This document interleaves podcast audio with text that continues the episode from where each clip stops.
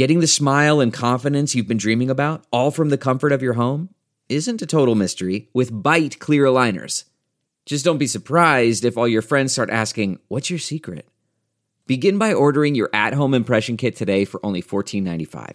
Byte clear aligners are doctor directed and delivered to your door. Treatment costs thousands less than braces, plus, they offer flexible financing, accept eligible insurance, and you can pay with your HSA FSA. Get 80% off your impression kit when you use code WONDERY at Byte.com. That's B-Y-T-E dot com.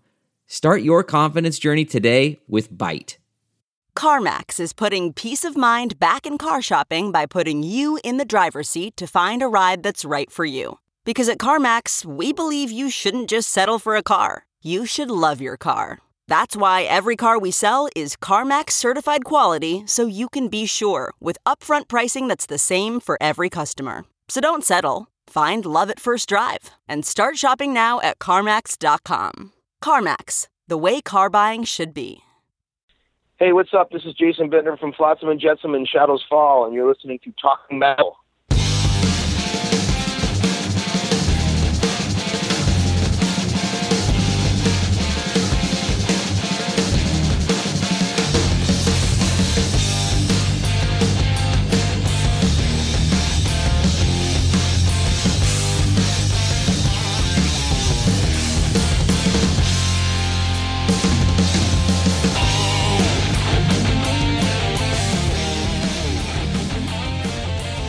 Hey, it's Mark Strigl of the Talking Metal Podcast. Thanks for joining us here today on the show. We have two special guests, the first being Victor Ruiz, my co host, special guest co host today. Victor, how are you? Good, how are you, Mark? Good. The second being the current drummer of Flotsam and Jetsam and also Shadows Fall, Jason Bittner. He's on the uh, show here. We're going to hear from him a little bit later. Victor, were you a big Flotsam and Jetsam fan back in the day? Uh, I caught on to them probably around the Cuatro album, which was early '90s. That Right. had you know some sort of a some sort of success. At the time, I was in college radio, so that album MCA, I remember, pushed the hell out of the. So it got a lot of airplay and. Uh, I believe Dave El- Ellefson also contributed to that album as well. So it was one of the first times that he had written anything outside of Megadeth. Cool. So, um, so yeah, I'm aware of them since then. Yeah, I was never like a hardcore fan of the band, but I will say that I always totally respected them. I saw them for the first time live. Actually, the only time I've ever seen them live was in 19. It had to be, I want to say 89 ish, maybe 88, I'm not sure, at the Empire Rock Club in Philadelphia, where I, I saw, I think, only two shows at that club, but both of them just off the hook. A crazy great hard rock metal club. I saw Heaven's Edge there, which was more of a Bon Jovi esque type of band, and then I also Yep. saw Flotsam and Jetsam when they came through town, and uh, remember the place just going nuts for them. Um, and always respected them, of course. Something that's really tied in with their history is the connection with Metallica, because of course. Jason Right. Newsted got his start there in this band, Floss, Flotsam and Jetsam, before leaving the band to go on to to join Metallica. And of course, our guest today, Jason uh, Jason Bittner, the drummer, he only just joined recently, like uh, maybe two years ago or so. So. Having said that, let's get into some old Flotsam and Jetsam here on Talking Metal. This is going way, way back. Again, this features Jason Newsted on the bass on this one. Hammerhead from 1986 by Flotsam and Jetsam.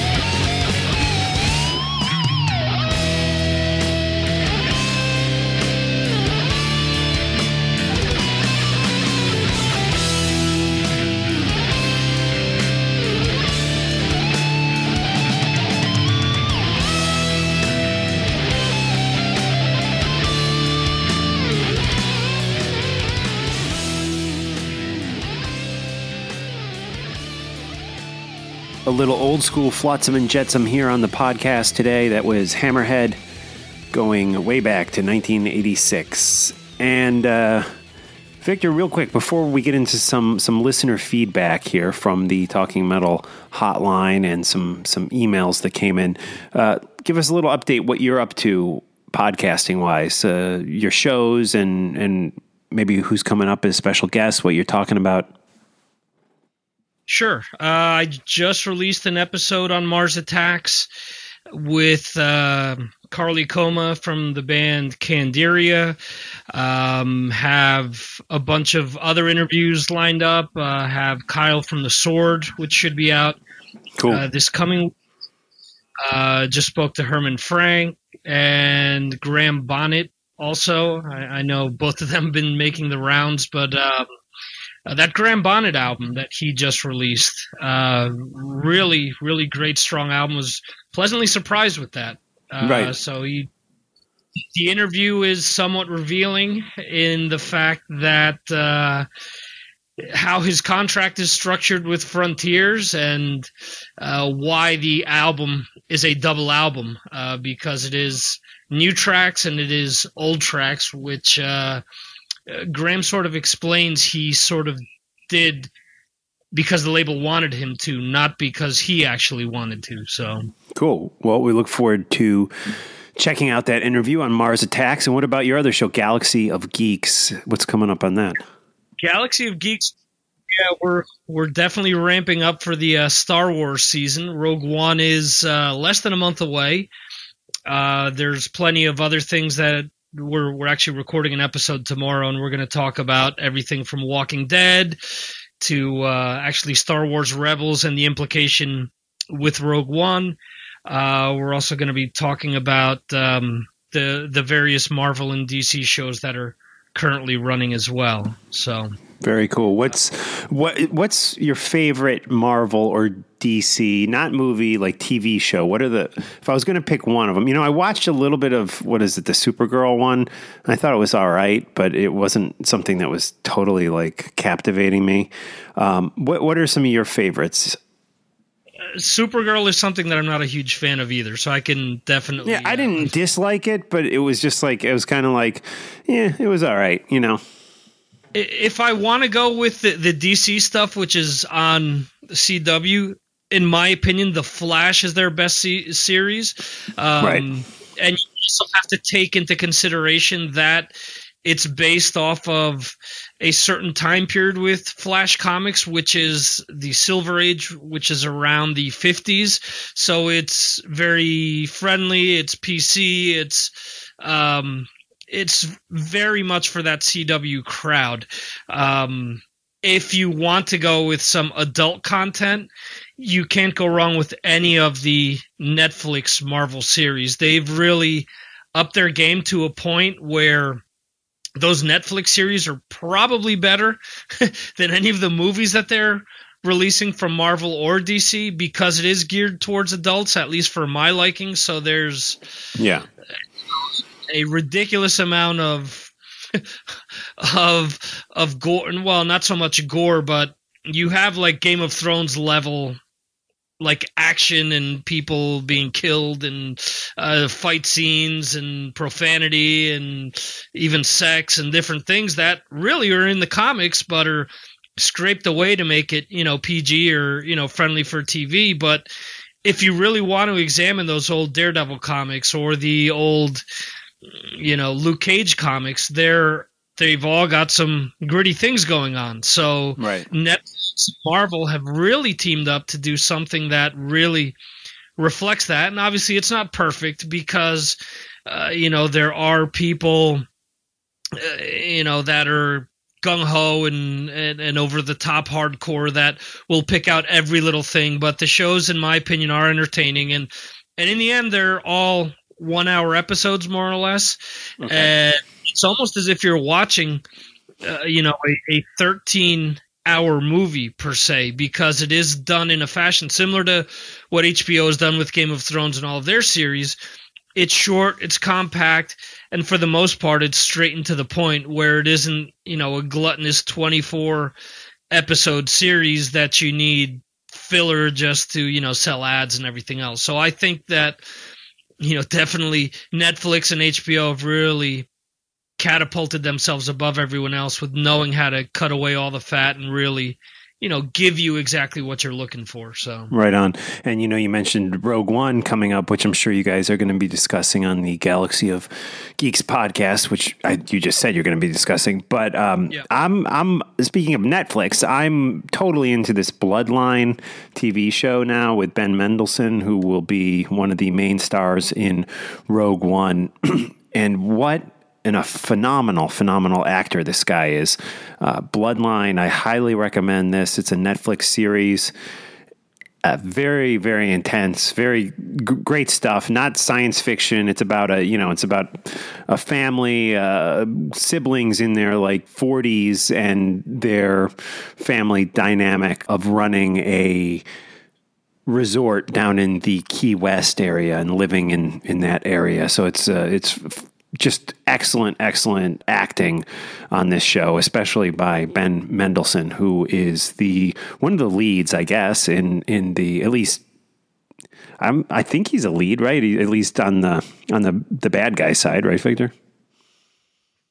Yes, I believe you're correct. Yeah, in Rogue One. So Good stuff. So, having said that, check out Victor's stuff. We link his shows when he posts a new podcast through the Talking Metal Facebook page. It's Talking Metal uh, Digital. So, if you go to facebook.com, Talking Metal slash Talking Metal Digital, you get all the new shows from Victor, from Talking Metal, from Mitch LaFon. It's all right there on that one page. And you can check out both of the shows, Mars Attacks and Galaxy of Geeks.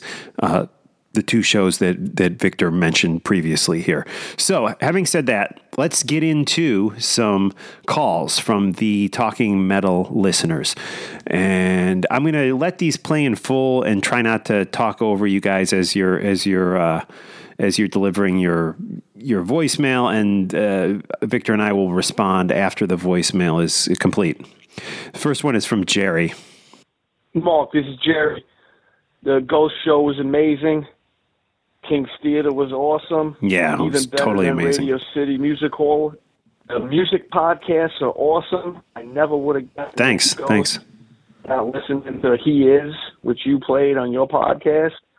I'm a fairly new listener, probably since 2015. Love the Excellent. music podcast. I don't know how any of these people are saying they don't like hearing new music. My age is 51. I'm into Maiden, Priest. I know all the old stuff. It's the new stuff that I, I can't keep up with. It's coming fast and furious. So when you play it on your podcast, I give it a check. I like it. I download it, burn it, and put it on the phone. So I've gotten uh, 111 plays on my phone already from listening to He Is. Wow. So keep up the good work Cool. and keep playing music. And fuck Eddie Trunk. All right. Thank you, Jerry. And uh, wow. Um, the the theater, Victor, where Jerry was saw the Ghost uh, performance last weekend. I was there. John Astronomy was there. Ray Chin, my friend who I work with, was was there. A lot a lot of people at this show, sold out show. This theater, Victor, was just absolutely incredible. I, I don't know if you saw. I posted some pictures of the interior of it on my on my Facebook page. But have you ever heard of the King's Theater?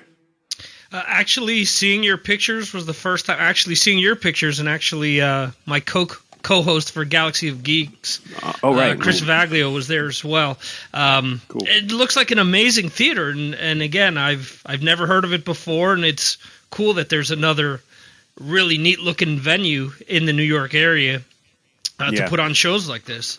Yeah, I know Whitesnake played there, which I did not see, but the the uh, the Ghost show that I was at last weekend, just excellent show. And whenever you're at a uh, this theater's so massive too, like I, bigger than like if you remember Roseland in the city or um, you know Hammerstein, definitely much bigger than those places. At least to me, it felt that way. I don't know what how much what the capacity seating is in in either, in either one of those places, but it it felt larger. The room itself was larger. Whether it held more people than like a Roseland, where everyone's crammed together without seats, I, I that I don't know. I'd have to look that up. But great, great place to see the show. And Jerry, thank you for your call. Um, you know, Eddie Trunk, uh, you know, uh, I, I worked for Eddie Trunk on season 15 of the of that metal show, or I didn't really work for him because believe it or not, eh, he was more the host of the show.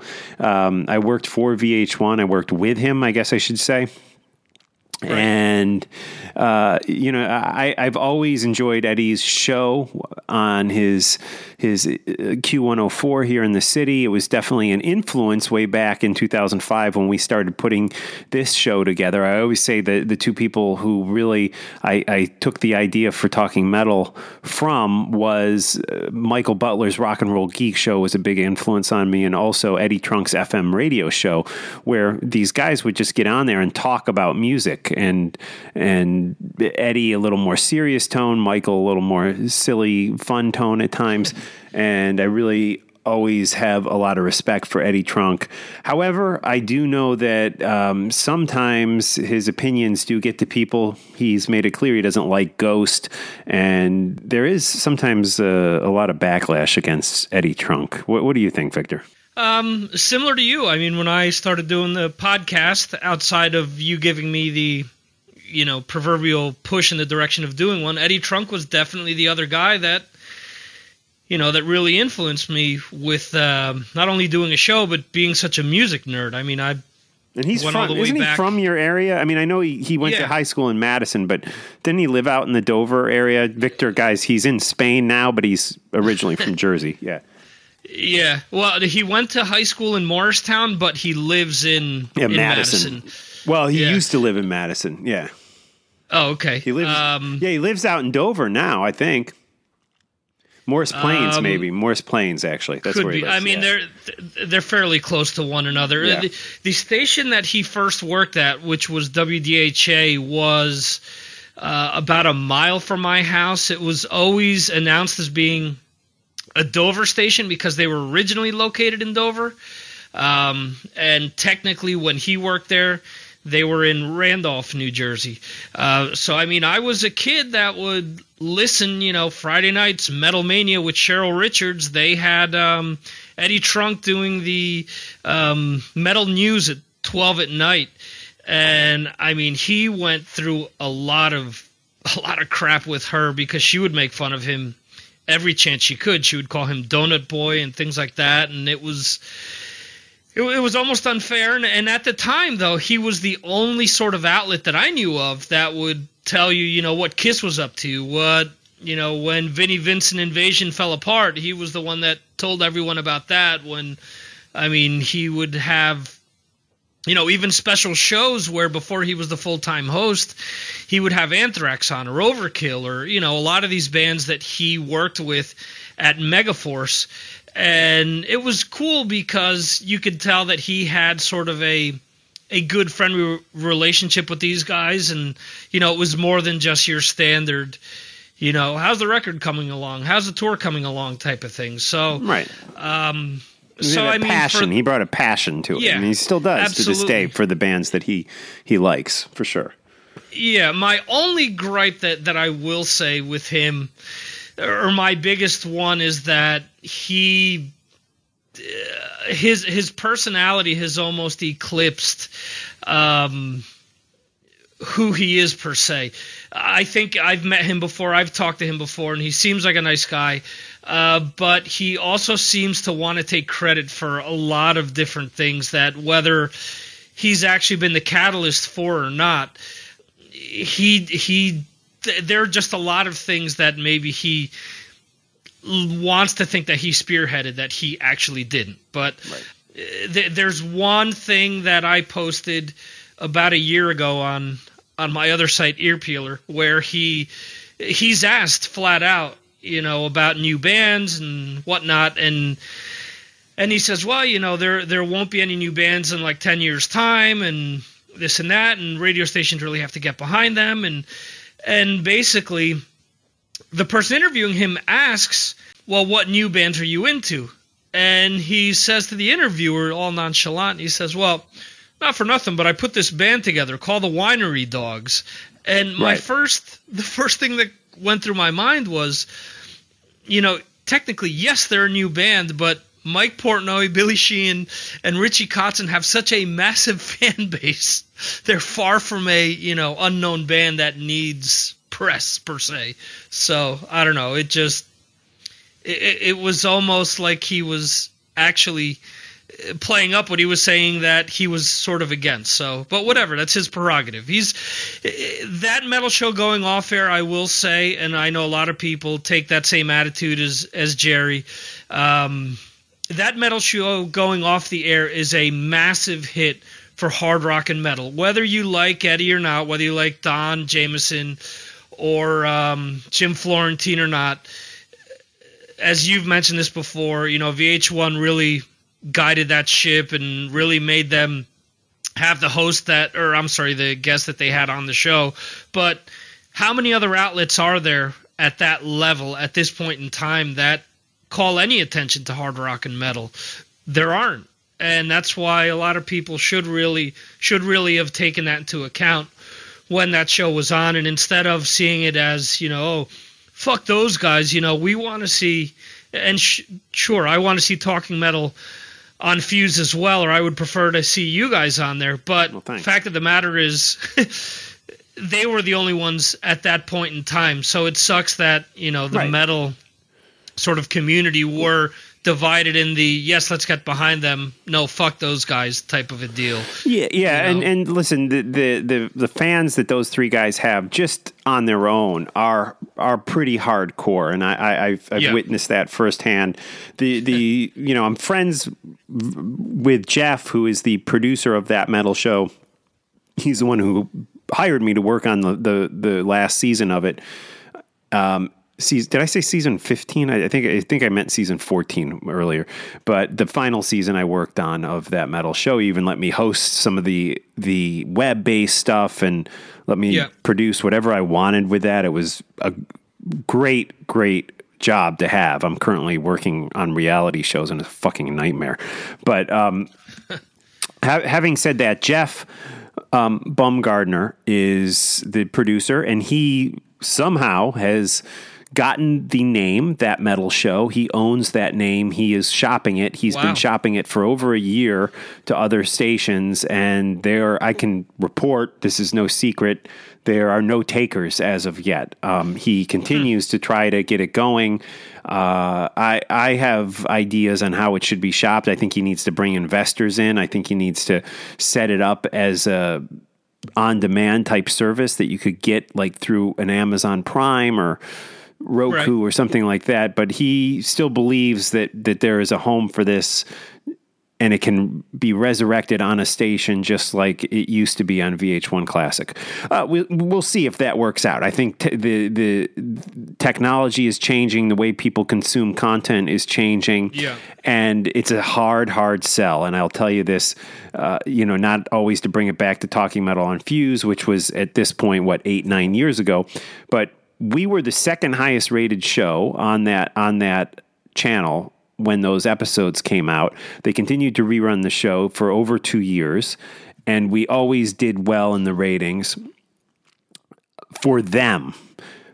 But when you're getting 50,000 to 100,000 viewers per episode, which is is not much. It's a very hard sell to take that somewhere else. Fuse was a station that just lost money. Guess what? VH1 Classic was a tax write off. VH1 Classic didn't write make any money. So when you hear that, oh well, it's the it was the top rated show on VH1 Classic. It was the only show on VH1 Classic, really. and you know uh, what? They'd have occasionally Metal Evolution or or some hip hop show or something, but it was really the it was the flagship station show of that station, and and it's still, you know, I saw the ratings each week. I mean, we weren't talking about millions of people watching this show. We were talking about a devoted fan base between, you know, 50 to 80,000 each, week watching those new episodes. And, and that's just, you know, I get five thousand listeners on on this podcast. You know, that's that's like Right. that's not you know, and and I'm not spending a hundred grand to per episode. You know, I mean, so it's a tough sell. It's a tough sell, um, and I only hope that it ends up back on some sort of platform because whether you like it or not, I do think it was, uh, like you said, Victor, a, a really great outlet and something that a certain portion of the hard rock community really embraced and loved. And uh, I think the more metal on TV, the more hard rock on TV, the more music at this point, just the more music on TV, the better. So I, I hope Yeah. for the best. And if I hear anything, I will definitely let you know. I'd love to work on that show again. In some ways, I enjoyed working on that metal show way more than I enjoyed hosting and working on my own show on, on Fuse because it, it, it was just the the crew and the people who work on that show were just such professionals and and just ran so much smoother than than what we did on on Fuse, which just seemed like hmm. there was just constant conflict and and uh, infighting at the Fuse station wasn't as uh, Wow. united as as the the folks that worked on that metal show were and uh, they didn't you know all those people truly even if they don't like hard rock or heavy metal I mean Jeff Baumgartner isn't even a, a big metal guy but but he believes in what they're doing so so much and it was a great bunch of people to be involved with for you know the four months that I worked with them four and a half months whatever it was cool let's get on to the next call and this one is JB Allen Hey, Mark, this is Let JB me- here we go. Allen. I just wanted to give you a shout out. Hey. Thank you so much for doing so much for metal and giving guys like You're welcome. me uh, something to be stoked about. I just want to give a, um, a request for something off a New Testament album, Brotherhood of the Snake, which I think is phenomenal. yes Uh, maybe I do too. Pale King, which I think is a really strong track. But I uh, hope you guys are doing well, and thanks so much for all that you do. Take care. Right on. Thank you, JB, for the message there. And right now, let's get into some New Testament. This is the Pale King.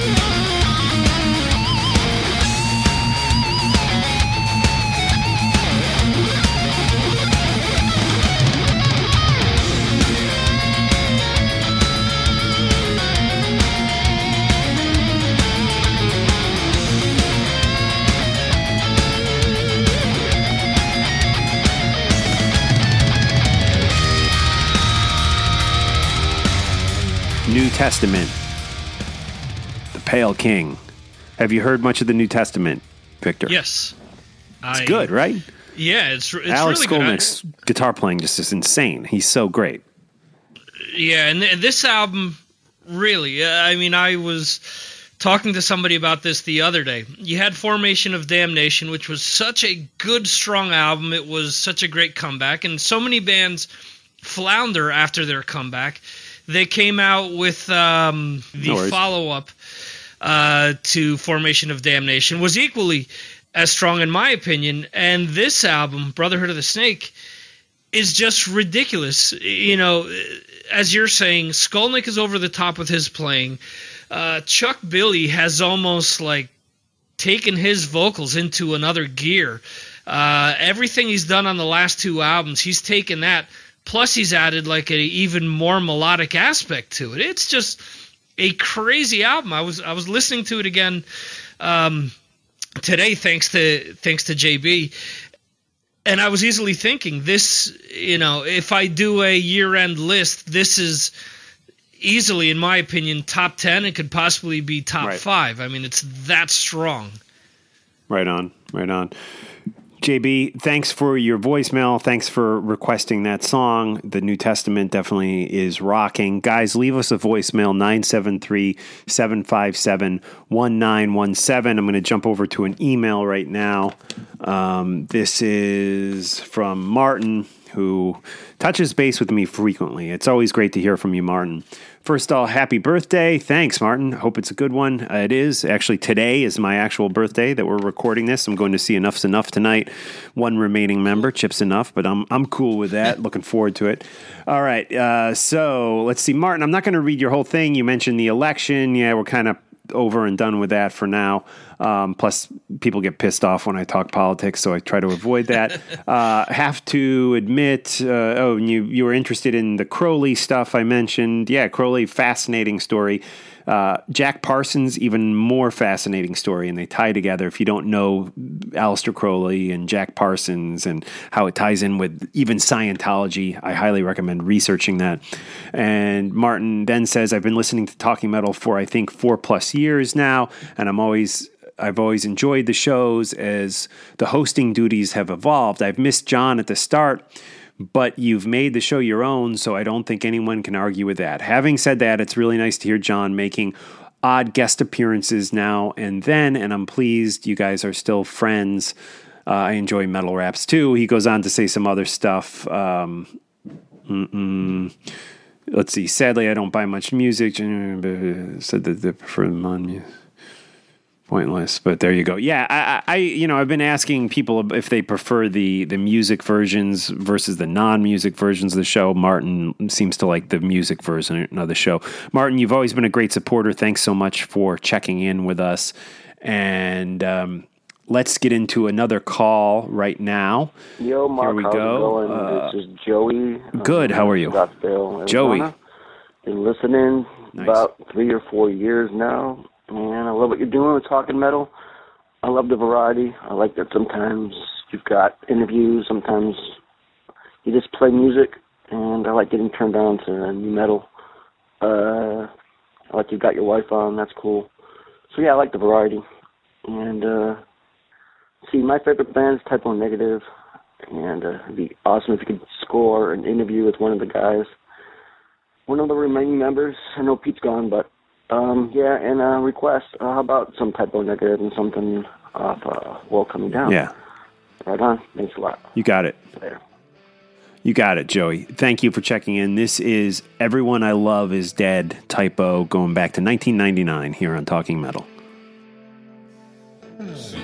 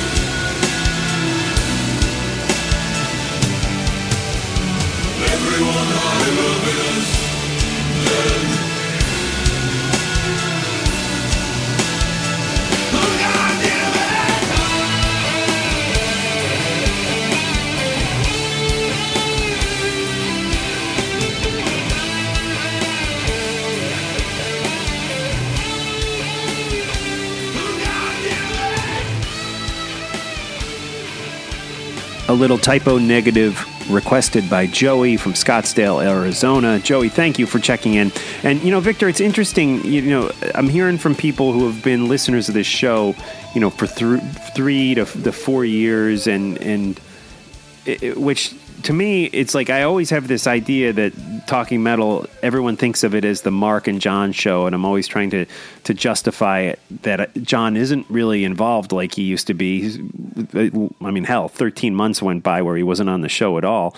So it, it, for, for for me, it's like it, it's like I forget that there's all these.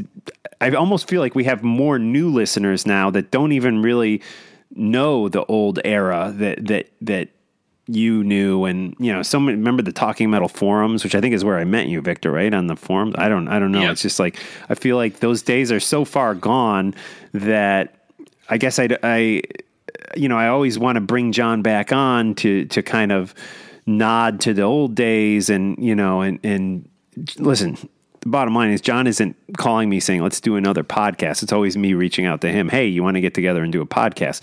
You know, but I, I don't know. Another part of me is just like people don't long to have John on the show. I, mean, I, I don't know. What are, what are your thoughts on on that? And I mean, speak freely. John doesn't listen to this show, so you know. Um, I, I will say that I enjoy when John is on the show. well, you're an old um, school listener. Like, when did you start listening to the podcast? It had to be like eight years ago, at least, right? Was it because of the um, Fuse show? No, because I was here in Spain already, so I oh, didn't Okay. know of the Fuse show until basically until I met you in person, and you gave me a DVD of the interview that you guys did with Slash. Um, or I probably knew of the show via the forums, basically, but I didn't have access to to watching it. Um, I jumped on board. I'm assuming like a year and a half, two years into when uh, Talking Metal first came on, around uh, what 06, 07, somewhere in that neighborhood. Um, and yeah, I mean, I Talking Metal is one of the only shows that I still frequently download. I still have a shitload of episodes to listen to, but Right, um, well. but but I still listen to, you know, on a on a fairly frequent basis. I, I will say this, and I mentioned this to you in an email that um, hearing Emily do the interview with Geoff Tate was really cool because uh, obviously Emily knows her shit. Um, she's well spoken as well, and I think a lot of these people, a lot of you know people that we tend to interview, it's like ah another guy we're speaking to. So when they actually get to speak to a female, and on top of that, someone who's very competent and knows their you know their music vernacular and their history and everything else. I think it helps them open up a lot more. With everything that they've said about Tate over the years, I mean, that to me was just like a regular conversation where, Right. again, it wasn't your paint by numbers thing. And it was like, wow, that was so cool to listen to her, you know, get him to open up. So, as much as, you know, people, old school people may miss John or whatever, and, you know, I've always had but more I of a don't know if they do you anymore. You know, it's like yeah, it's like I don't know if they do anymore. That's the thing. It's like it's like I, I feel like I have this idea that people want to hear John back and that he because he listen he was an enormous part of the show for the first five years. We've been on for eleven years now. It's like it's like he and he was you know he it was a gradual decline in his participation on the show and behind the scenes. I mean, he hasn't done a talking metal interview in like three years, probably, maybe four. You Yeah. know, since we did the the talking metal live show. You know, so it's it's like you know, I listen. I still have fun doing this. I'm, I, I, Yeah. I, not trying to make money doing it. I, I love donations. I love that people use the Amazon links, but it's like this is just a fun hobby at this point for me, and I enjoy it so much more now that it's become that. Honestly, so V- very cool. Yeah, and, and like I said, I've always I've always had the one-on-one connection with uh, with you. I mean, again, you were the one that sort of gave me the shove in the door to do the podcasting, and I've always been in contact with you on a fairly frequent basis. And I mean, honestly, we did the um, the last batch of live shows going back what two years, probably Right. a little bit more than that, and and I mean John jumped on towards the end of that. So there was even like a one year, one in change, almost two year period where we were doing shows a lot, where he wasn't even involved. He was involved towards the end, and when uh, you know, I I think the last show we ever did with him was when we actually had Mitch Lafon on, and it was the four of us. So, um, but uh, yeah, Yeah. I mean, I, I think what you're saying is is extremely fair as, as well. Um, that you've been the catalyst behind everything, and I mean, he's he's helped out tremendously in the past. He helped with you know a lot of hooking you up with interviews and different things, but things have evolved like everything else in life, and I mean, I, I think if if people just get to hear you on the show, get to hear your wife on the show, and a, and a revolving door with other people, you know, I don't think there's, I don't think anyone can be really upset about that.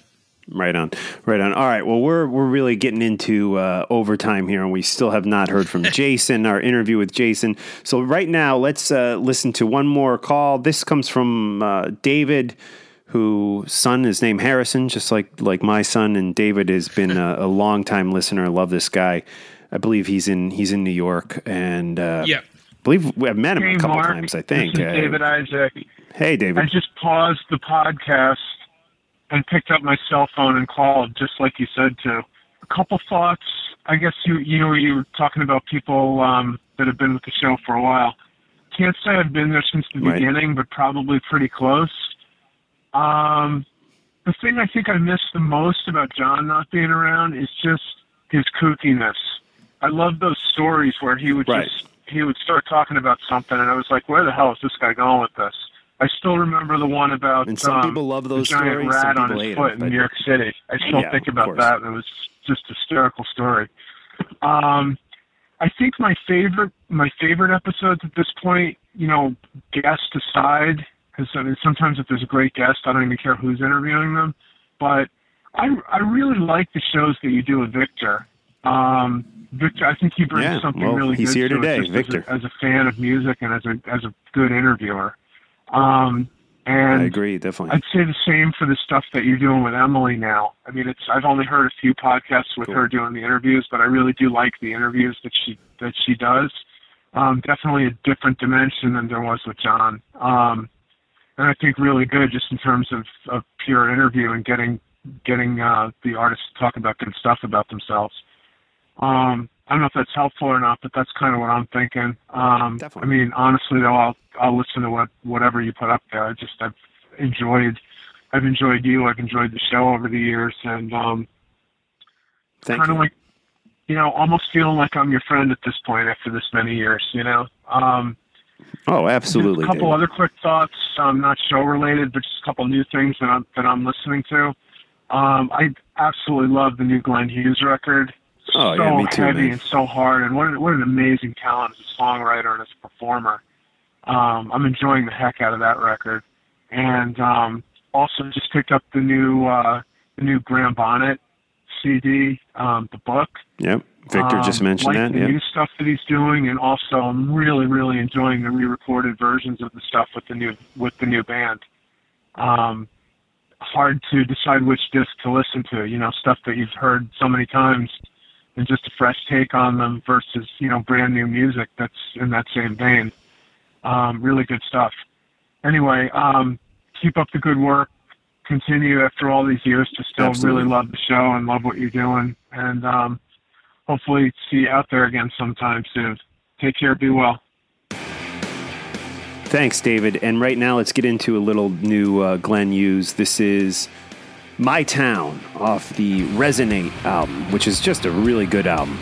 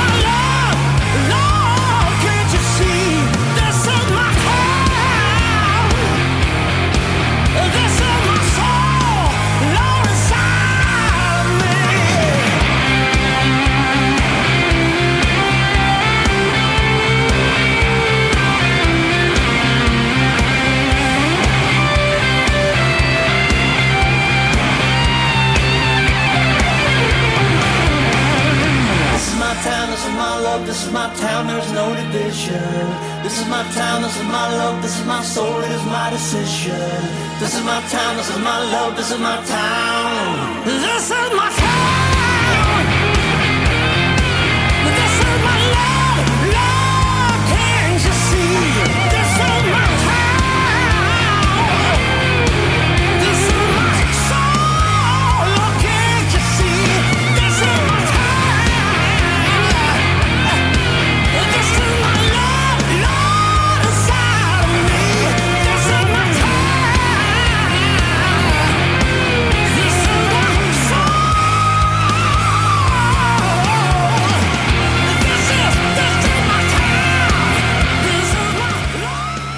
Little Glenn Hughes, My Town, Resonate. Really digging this record.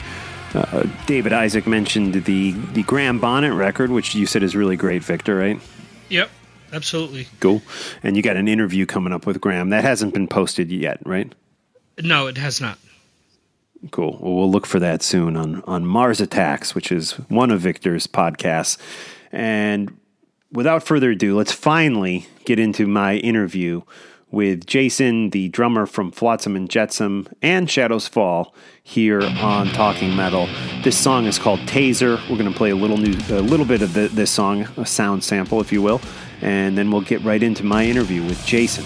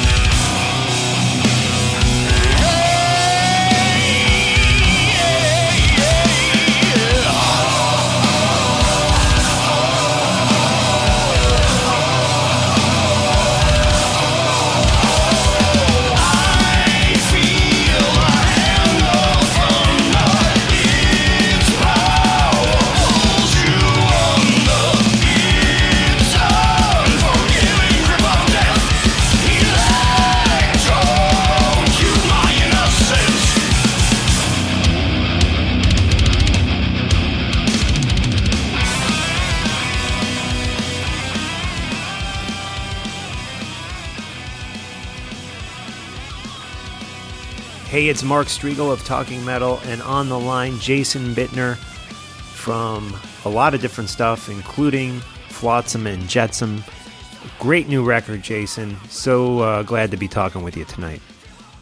Thank you. And obviously, this is a, a legendary band that has just a, an incredible history. Uh, let's talk about how you came into the fold with them. I guess you've been with them since uh, about 2014. How did you get involved with uh, Flotsam and Jetsam? Um, I got a call from my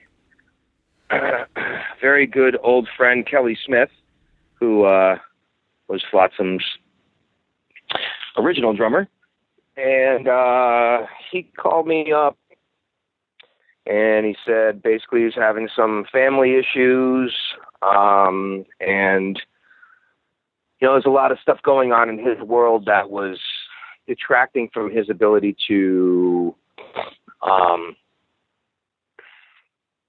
commit to the band fully, um, which is understandable. You know, family always, always, always comes first. And uh, he asked if I would be uh, interested in in taking over the chair. And you know, he knew I was a fan for years, and I said absolutely. And at that time, it just turned out that Shadows Fall was pretty pretty much going on hiatus because John joined Anthrax. Right. So, you know, that pretty much put us in a in a state of flux. So, right as you know, my band was kind of closing down, and I was wondering what I was going to do next. You know, Kelly called with with with this opportunity, so I uh, I said absolutely, and uh, you know, a month later, I was out in Phoenix jamming songs with the guys, and you know, the next few months later, we were writing and recording a record. So here we are, pretty much two years later. And what a record it is! It's just uh, great stuff on it. Some of my favorite tracks. Uh, the the opening Thank cut, you. Seventh Seal, great. I really love the song "Creeper." That's uh, just a great, great groove on that one.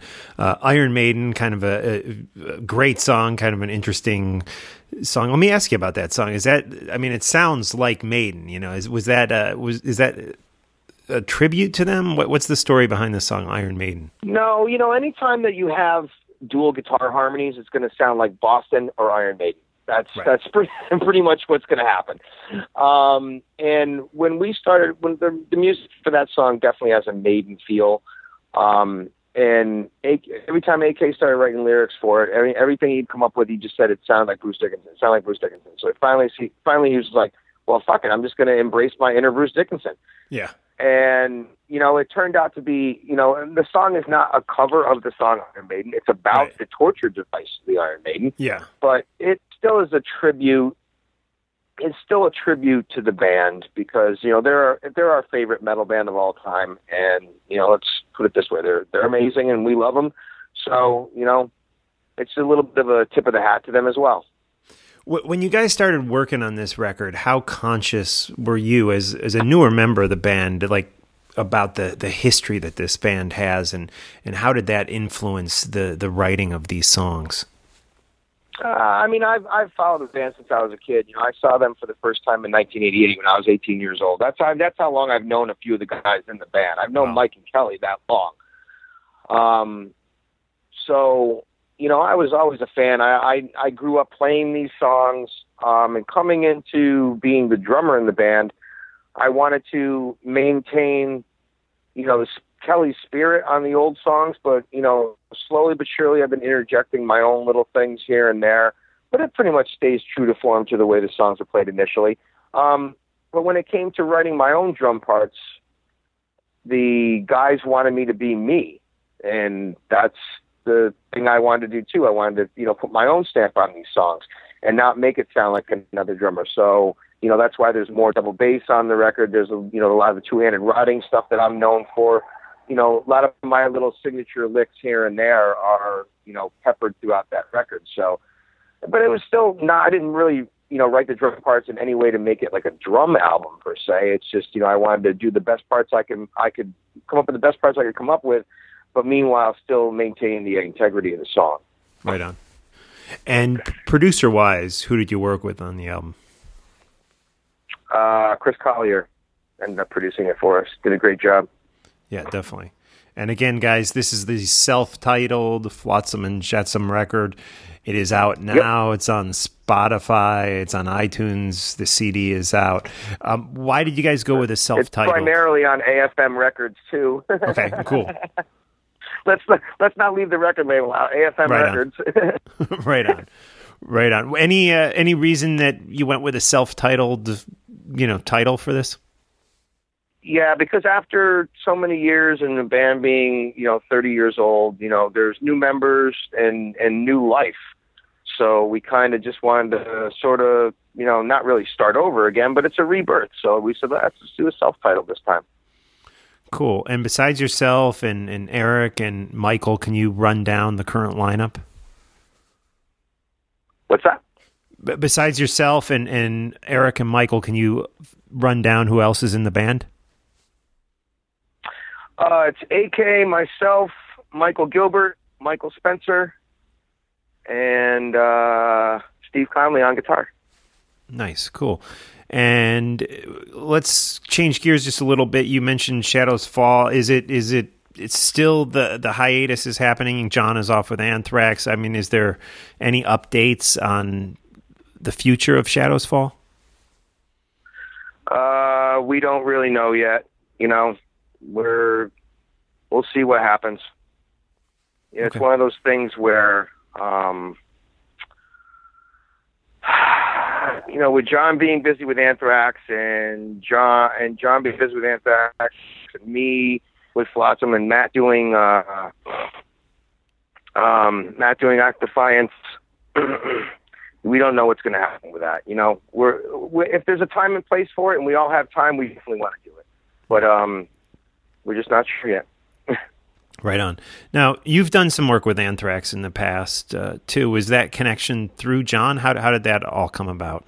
No, John had nothing to do with that. I, I'm the one that got John Anthrax. Oh wow. Okay. Um, I've been filling in for Charlie since 2006, and that's just because I'm, you know, Charlie's one of my dear friends.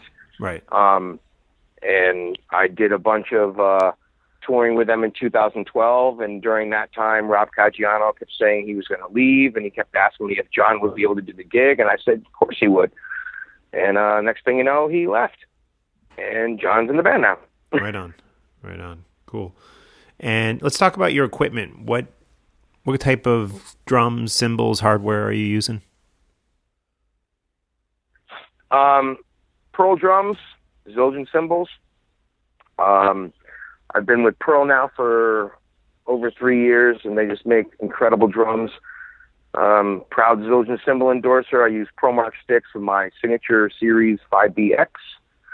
Uh, Remo drum heads, DW pedals, Gator cases, and uh, LP percussion. Nice, and you're such an incredible drummer with such great feel and, and technique. Who, who Thank ou- you. outside of, of let's say outside of metal and outside of hard rock, who, who are some of your favorite drummers outside of the again the metal genre? there's just too many to list. You know, um, Neil Peart is my favorite drummer in the world, and he always will be. Um, but you know, my my influences go up and up and down. But if we're going to talk about not, you know, if we're just going to talk about non-metal drummers, Yeah, you know, Steve Smith, Dave Weckl, Gavin Harrison, Terry Bozzio, Billy Cobham, you know, just all the all the greats. You know, Steve Smith is my favorite modern day drummer. Um, Neil's my favorite drummer, period. But but Steve is my favorite my favorite drummer as far as the guy who who still just like blows me away every time I see him. And he just get he's getting he's getting older and older and he gets wiser and wiser and he becomes such a he's such an amazing player and he's always he's always trying to get better and that's the thing that I think is so cool right. is that he he just he at his level okay at the level he's at which is you know top professional journey every other thing that he does he's still trying to get better every single time Wow. and I think that's just an amazing I think that's an amazing feat right there because someone who's that good could literally just sit back and be like, "Yeah, I'm that good. I don't need to practice anymore."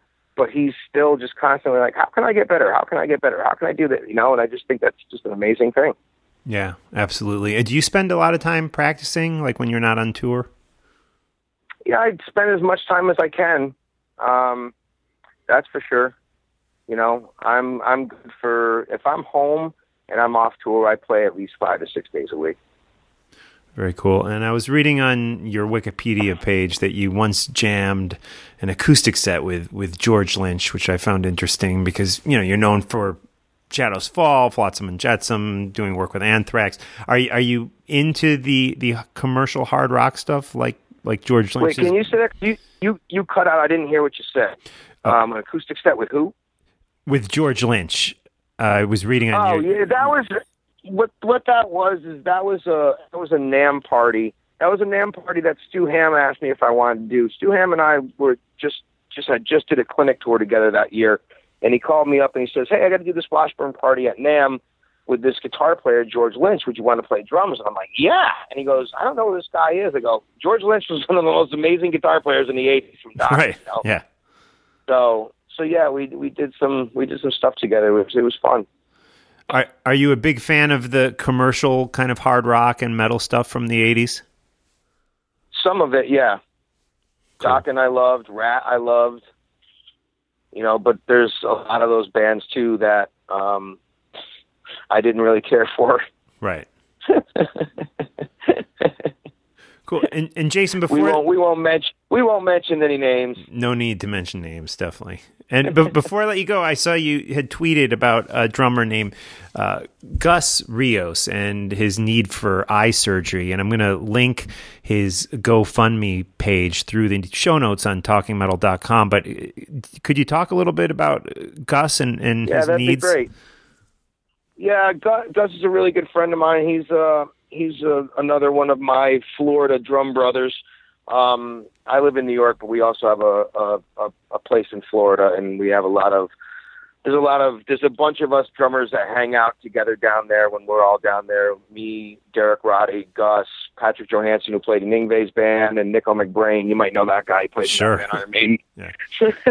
so so we we all kind of hang out together when we're in Florida. And Gus is having uh, some health problems. He's got got uh, got glaucoma, and he's having eye surgery. So you know, some of us have been trying to help uh, push his GoFundMe campaign so he can afford to have that surgery done, so he can afford to keep playing. You know, Gus is the drummer of Malevolent Creation for years, and he plays in a band called Gruesome right now. And uh, we're just trying to, you know, come together as a community to help him out. Absolutely. Hopefully, the Talking Metal listeners can check out the GoFundMe page for Gus. It'll be linked through today's show notes on talkingmetal.com. Jason, thanks so much Thank for you. for joining us, and thanks for this great new Flotsam and Jetsam record, the self-titled record. No problem. Thank you for the interview.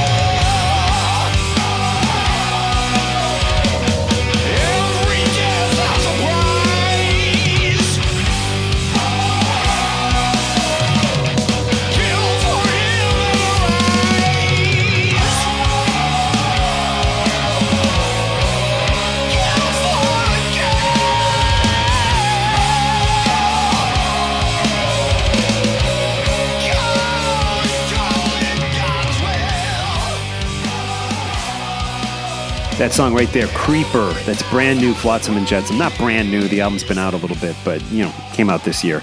Good record, really good record. Self titled Flotsam and Jetsam record. And Victor, of course, one of the, the big news stories from last week in the heavy metal hard rock world was the new Metallica. Have you had a chance to listen to it? Yes, I've listened to it quite a bit actually. You digging it, or, or what do you think? Um, I enjoy the album. I think there are five really, really strong tracks on there. The Yeah. first three Okay. singles, definitely. Um, the third track I really like, uh, "Now That We're Dead," which has a an homage to sort of um, Black Sabbath's War Pigs to me, like with what uh, Lars is playing in the beginning. Yeah, dude, that's what we're, I mean, I have in my show notes here. Now that we're dead is my my favorite song off the record. So Yeah, yeah, mi- mine too. Um, here, he- here is my issue. Partly because everyone is saying, "Oh, this is the best album since whatever," and I'm thinking, "Did you not listen to Death Magnetic?" Right. Um, I personally, I think Death Magnetic is a much stronger album.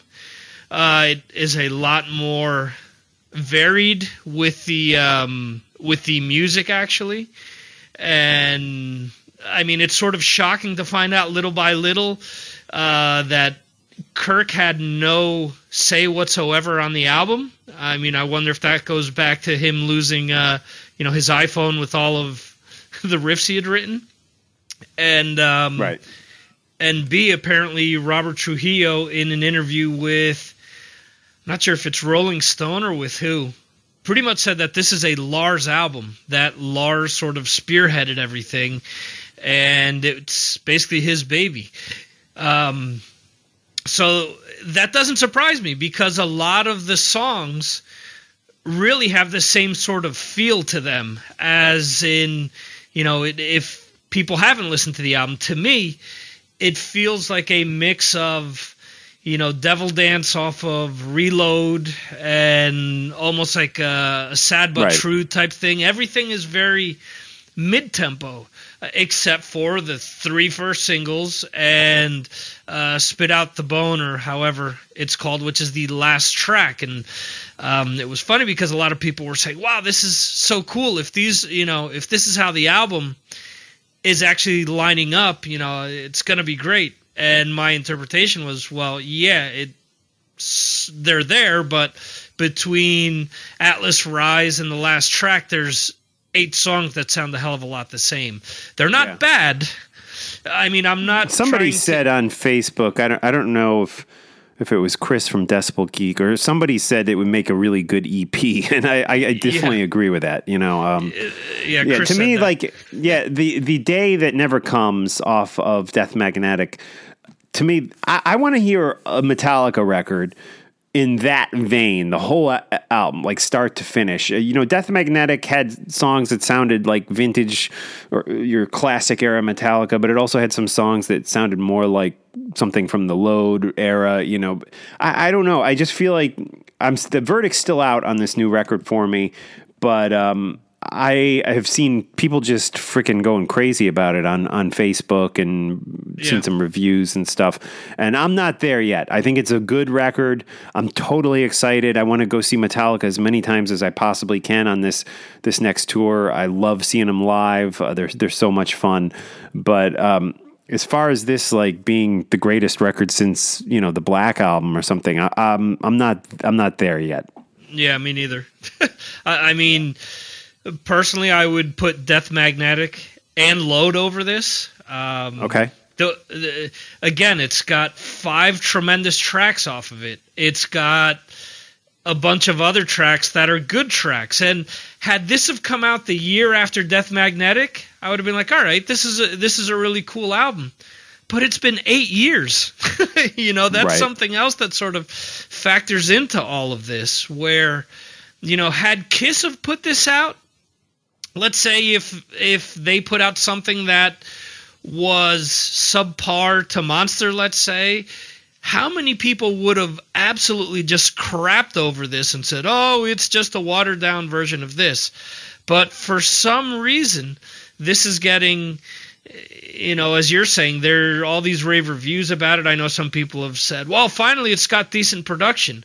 Right, but if if Saint Anger had decent production on it, would that make some of the songs off of that a lot better? Would it make you all of a sudden say, "Well, it's the best album since the, the you know the Black album"? I think there has to be like some type of a you know meeting halfway. The material has to be good. The sound has to be good. I get it that a lot of people don't like the saturated sound of Death Magnetic, but I mean, I I, want more variation and and again, well, Chinese democracy is a perfect example of taking so long to come out and then people say, well, it's not this, it's not that, but this somehow with a lot of people is have it's received a pass. It's not right. a crap yeah. album. It's definitely not you know, it, it, for my estimate, and I know that you enjoyed Lulu uh, to an extent, but um, yeah, it's not something. It's not my go-to record. I, I yeah. every now and again will listen to it, and it's just so bizarre that I, I admire the artsiness of it. But um, yeah, I couldn't hum one melody off the record for you right this minute. You know, yeah, right. Um, but uh, I mean, I, I, I guess in the in the overall scheme of things, I mean, when you're putting a Metallica playlist, I think in the end you're you're gonna you know listen to those five tracks that really stand out. That'll go in your playlist, and you'll probably eventually forget about the other ones until you revisit the album. I mean, it's definitely as you're saying, it's it's it's not it's not Ride the Lightning, it's not the Black album, and you know it's it's good. It's not shit, but Right. I wanted a little more. Let, let me put it to you that way. right on. Right on. Victor, where's the best place for people to connect with you online? Is it is it Twitter? Is it Facebook?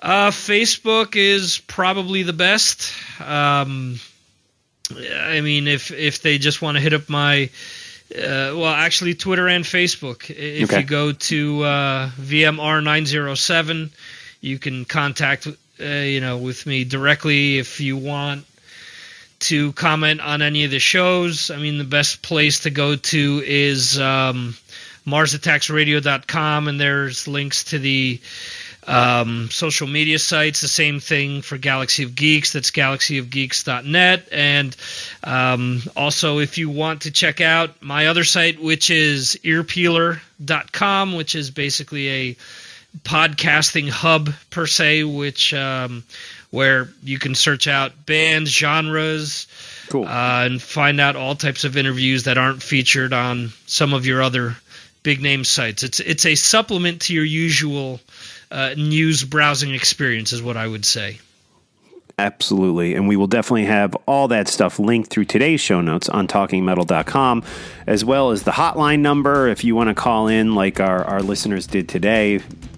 Special thanks to Joey, David, JB and Jerry for calling in. Appreciate that. Uh, I want to hear from you guys. The the hotline number is listed in the show notes again on talkingmetal.com. You can use our Amazon links uh, through talkingmetal.com. You guys know how that works. There's a PayPal donation tab. There is uh, my Snapchat info, my Twitter info, my Facebook info, my Instagram info. It's all up there in the show notes for today's episode. And a big special thanks to uh, to Dustin for lining up the interview with Jason today from Flotsam and Jetsam. Special thanks to Victor. Great talking with you, Victor. Absolutely, it's uh, always a lot of fun to catch up with you and come on the show. Yeah, we'll do it again soon. This is now that we're dead a little sound sample of Metallica to take us out. Of course, go buy the full version of this song on iTunes or listen to it on Spotify or you know in some some place where it's illegal for you to listen to the whole thing. Um, and again, you guys are the greatest. I really appreciate you sticking with me through all the the different uh, variations of talking metal, and it's good to talk through some of that today with uh, with you, Victor, and with with you listeners. So here we go, new Metallica here on Talking Metal. We'll talk to you next time.